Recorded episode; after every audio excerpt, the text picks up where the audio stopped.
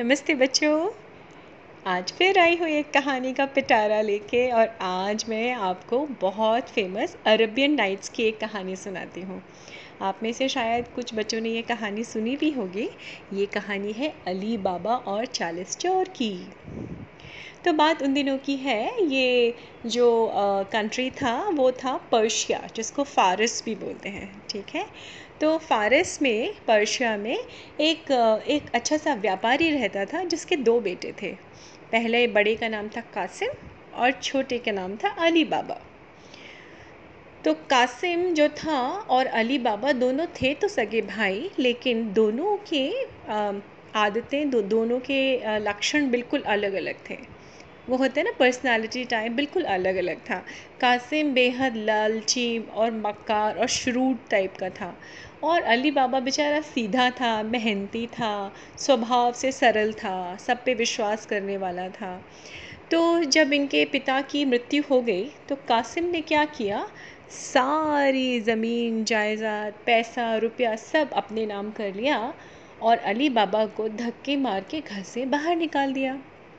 अली बाबा बेचारा सीधा भी था और बड़े भाई का उसने थोड़ा सा भरम रखा था रिस्पेक्ट करता था, बड़े भाई की इज़्ज़त करता था तो उसने कुछ कहा नहीं, वो चुपचाप ये सोचते हुए घर से निकल गया कि चलो अल्लाह की जो मर्ज़ी, अल्लाह की मर्ज़ी के आगे शायद यही अल्लाह की मर्ज़ी है, मैं ऐसे ही रह लूँगा। तो ऐसे ही वो थोड़ा मेहनत करता था और पैसे कमा के खुश रहता था अपने घर में, छोटा सा एक घर था उसका। और आगे जाके कई साल ऐसे बीते और कासिम ने जो है एक अमीर लड़की से शादी कर ली और उसका बिज़नेस था अच्छा खासा व्यापार था, वो बढ़ने लगा। तो वो काफ़ी संपन्न था मतलब पैसे रुपयों से बहुत ज़्यादा अमीर था और हमारा अली बाबा जो था वो गरीब था। वो काफ़ी मेहनत करके लकड़ी काट के अपना पैसा कमाता था और उस पैसे से अपना घर चलाता था। उसने भी आगे चल के शादी की, मर्जीना नाम की गरीब लड़की से। तो अली बाबा एक तरफ़ मेहनती और साहसी और ईमानदार था और वहीं मर्जीना जो थी वो कम से कम घर में का कम से कम खर्च में अपना घर बखूबी चलाना जानती थी। तो वो काफ़ी चतुर थी और काफ़ी कुशल गृहिणी जिसको बोलते हैं ना वेरी गुड हाउस कीपर वो थी। ठीक है? तो ये मैंने आपको बताया वैसे ही किसी दिन सुबह सुबह अल्लाह का शुक्रिया अदा करता हुआ आ, हमारा अली बाबा जंगल में गया और वहाँ पे पेड़ पे ऊपर चढ़ के उसने कहा, अरे, वहाँ तो सूखी सूखी लकड़ियाँ दिखाई पड़ रही हैं। चलो, मैं अपना लकड़ी काट के लेते, लेके आता हूँ। तो वो लकड़ी काटने जब चढ़ रहा था तो उसने दूर से देखा, बहुत तेज़ धूल उड़ती हुई उसको दिखाई पड़ी। तो उसके मन में शंका हुई कि, अरे, ये धूल इतनी सारी कहाँ से उड़ रही है? फिर उसने कहा हम्म ये जंगल है, लगता है कोई ख़तरा है। इससे पहले कि मैं किसी ख़तरे में पड़ जाऊँ किसी संकट में पड़ जाओ कोई प्रॉब्लम आ जाए, वो उतर के छपाक से एक झाड़ी के पीछे छुप गया। धीमे धीमे उसको ना घोड़ों की टकपक टकपक टकपक टकपक टकपक टकपक आवाज़ें आनी थी, आने लगी तो उसके कानों में पड़ने लगी थी तो वो समझ गया कि ज़रूर कोई डाकू या लुटेरे हैं जो इस तरफ़ से गुज़र रहे हैं। तो वो और दम साधे, बिल्कुल सांस रोक उस झाड़ी में छुप के बैठा रहा और थोड़ी ही देर में वो घोड़े जो हैं, उसी तरह से बेतहाशा धूल उड़ाते हुए आगे निकल गए और उसने फिर पीछे से मुड़ के उठ के थोड़ी सी गर्दन निकाल के झाड़ियों से, झाड़ी थे, पत्थर थे, उनके पीछे छुपा हुआ था, उसने देखा तो वो सारे के सारे, वो बहुत बड़ा ग्रुप था लोगों का, ठीक है? वो सारे के सारे चोर बदमाश टाइप के ही लोग लग रहे थे, दिख रहे थे, उनके घोड़ों पे बहुत सारा सामान लगा हुआ था तरह तरह का, जो अली बाबा सब देख रहा था पीछे से चुपचाप बैठे बैठे तो तभी वो सब के सब जाके एक पहाड़ के नीचे रुक गए। और उनमें से सबसे आगे जो आदमी निकला, वो कौन था? उनका सरदार था। वो था सरदार और उसने जाके ज़ोर से उस पहाड़ के सामने मुँह करके चिल्लाया, खुल जा सिम सिम। और अली बाबा के आश्चर्य की सीमा नहीं थी। उसने देखा इतनी तेज गड़गड़ाहट हुई पत्थरों की जो आ, काटने की आवाज़ आती है ना स्क्रीचिंग साउंड वैसी आवाज़ हुई और देखते ही देखते वो पहाड़ दो हिस्सों में बट गया और दरवाज़ा बन गया बीच में से। और वो सारे चोर जो थे वो उस रास्ते से उस गुफा में दाखिल हो गए और धीमे से वो पत्थर अपने आप बंद हो गया। अब उसको देख के कोई कह ही नहीं सकता था कि ये इसमें कोई दरवाज़ा है, इस पहाड़ के अंदर कोई गुफ़ा है। और जो अली बाबा थे हमारे, उन्होंने उतनी देर में बैठ के काउंट भी कर लिया था। वो कितने थे? चालीस थे। पूरे के पूरे चालीस घुड़सवार और उनका एक सरदार तो थोड़ी देर तक अली बाबा दम साधे देखता रहा। उसके लिए सा ये मंज़र तो मतलब ये दृश्य तो बड़ा अनूठा था, बड़ा अचरज वाला था। उसको क्यूरियोसिटी भी हो रही थी, उसको डर भी लग रहा था, पर वो साहसी भी था भाई हमारा अली बाबा तो वो बैठा रहा, देखता रहा देखता रहा, देखते हैं। काफ़ी देर के बाद में फिर से वैसी ही गड़गड़ाहट हुई ज़ोर से पत्थरों की। और वो चालीस के चालीस चोर अपने सरदार के संग बाहर निकल आए। जब सारे चोर अब उनके घोड़े क्या थे? खाली थे। सिर्फ़ वो चालीस आदमी या इकतालीस आदमी ही बैठे थे, उस पर कुछ भी नहीं था। और जैसे ही वो बाहर निकले, बाहर निकल के उनके मालिक, जो उनका सरदार था या मालिक कह लीजिए, वो फिर से घोड़े का मुँह उसने गुफा की तरफ़ किया और क्या बोला? बंद हो जा सिम सिम। तो फिर दोबारा वैसे ही गर्जना और गड़गड़ाहट के साथ वो बंद हो गया। और सारे के सारे वापस टक बक टक बक टक बक टक करते हुए, धूल उड़ाते हुए वहाँ से निकल गए। अब अली बाबा को अब तक तो ये पता चल गया था, ये चा, सारे के सारे लुटेरे हैं, चोर हैं, जो चोरी का सामान इस गुफा में छुपाने आते हैं। और अब क्या हुआ था, अली बाबा के अंदर तो एक बहुत बड़ी उत्सुकता भी थी और उसको मंत्र भी पता चल गया था कि क्या बोलूँ तो ये खुलेगा, क्या बोलूँ तो ये बंद हो जाएगा। तो अली बाबा बहुत देर तक उसके बाद भी इंतज़ार करता रहा कि ऐसा ना हो कोई वापस आ जाए, ऐसा ना हो कोई यहाँ आ जाए। तो ये सोच के जब उसने पूरा एंश्योर कर लिया, जब उसने देख लिया, अच्छी तरह से परिस्थिति को देख परख लिया, पेड़ पर चढ़ के भी उसने दूर दूर तक देख लिया कि कोई नहीं आ रहा है, तब वो हिम्मत करके नीचे उतरा और फिर से उस गुफा के पास जाके उसने क्या चिल्लाया? खुल जा सिम सिम और फिर से वही गड़गड़ाहट हुई और वो गुफा के द्वार दरवाजे खुल गए। वो जो एक्चुअल में पत्थर ही थे, दो पत्थर अलग हो गए आपस में से और अली बाबा उसके अंदर दाखिल हो गया और वो फिर से बंद हो गई गुफा अपने आप।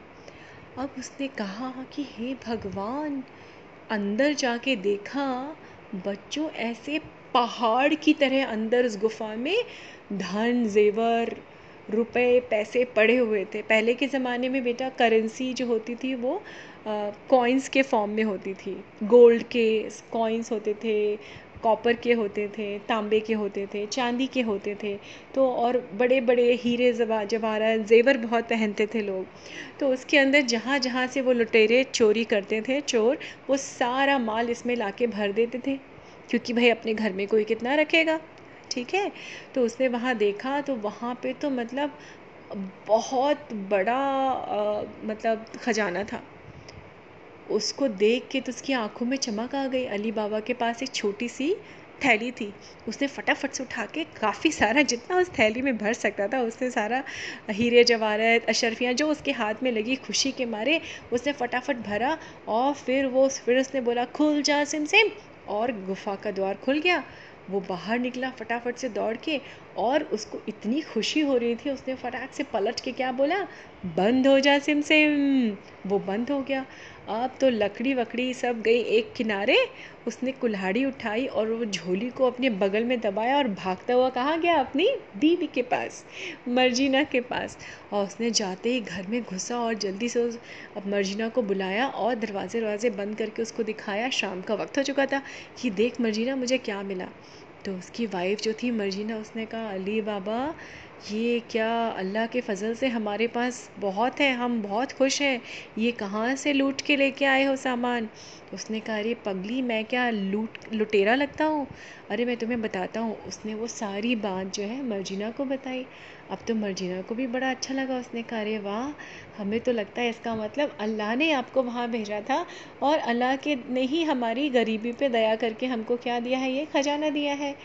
तो उसने बोला कि हाँ ये बात तो है लेकिन इसको तोलूँ कैसे? इसको तोलने के लिए अपने पास कुछ नहीं है। कैसे देखूँ कि कितना है अपने पास में जेवर या जवाहरात जो हैं?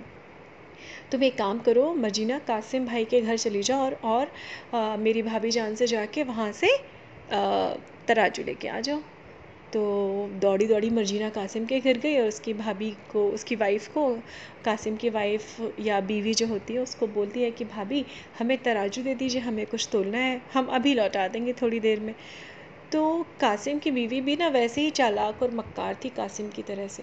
तो उसने मन में सोचा अच्छा इनके घर में इतना अनाज या ऐसी कौन सी चीज़ आ गई जो इनको तोलने की ज़रूरत आ पड़ी?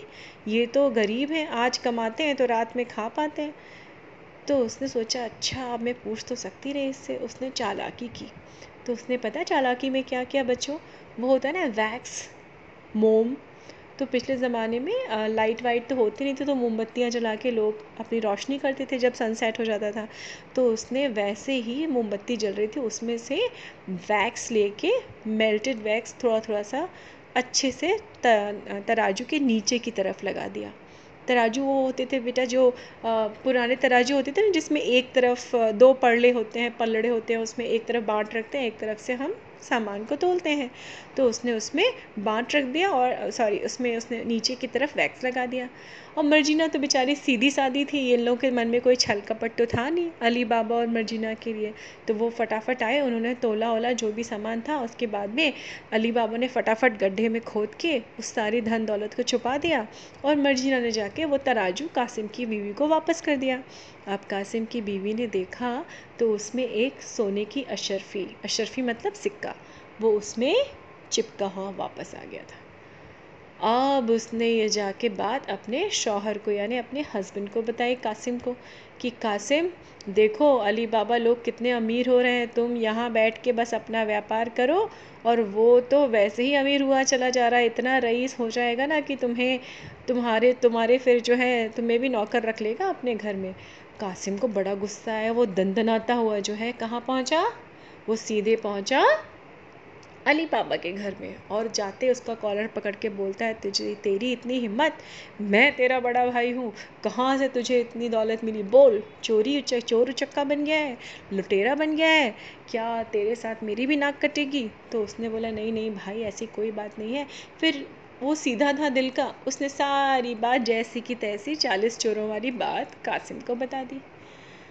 अब कासिम के तो मतलब सुनते ही उसको लगा जैसे कि उसके हाथ में तो खजाना लग गया है। उसने कहा, वाह, बहुत अच्छा। अब तू देख मैं क्या करता हूँ। उसको रात भर नींद नहीं आई। वो ऐसे ही भटकता रहा भटकता रहा भटकता रहा। उसने सुबह तक जाके जल्दी जल्दी जल्दी जल्दी सुबह क्या इकट्ठे किए? दस खच्चर इकट्ठे किए। बेटा, खच्चर होते हैं जो घोड़े से थोड़े छोटे होते हैं और गधे डोंकी से थोड़े से बड़े होते हैं, वो बेसिकली सामान ढोने का काम करते हैं। उसने सारे खच्चर इकट्ठे किए और वो पहुँच गया उस पहाड़ी के पास और उसने जाके क्या बोला वहाँ पे? खुल जा सिम सिम पहाड़ी वैसे ही गड़गड़ाहट के साथ खुली और वो दसों के दस खच्चर लेके उस पहाड़ी की गुफा के अंदर दाखिल हो गया। अब देखिए, कासिम दाखिल तो हो गया और वो गुफा के दरवाजे बंद हो गए।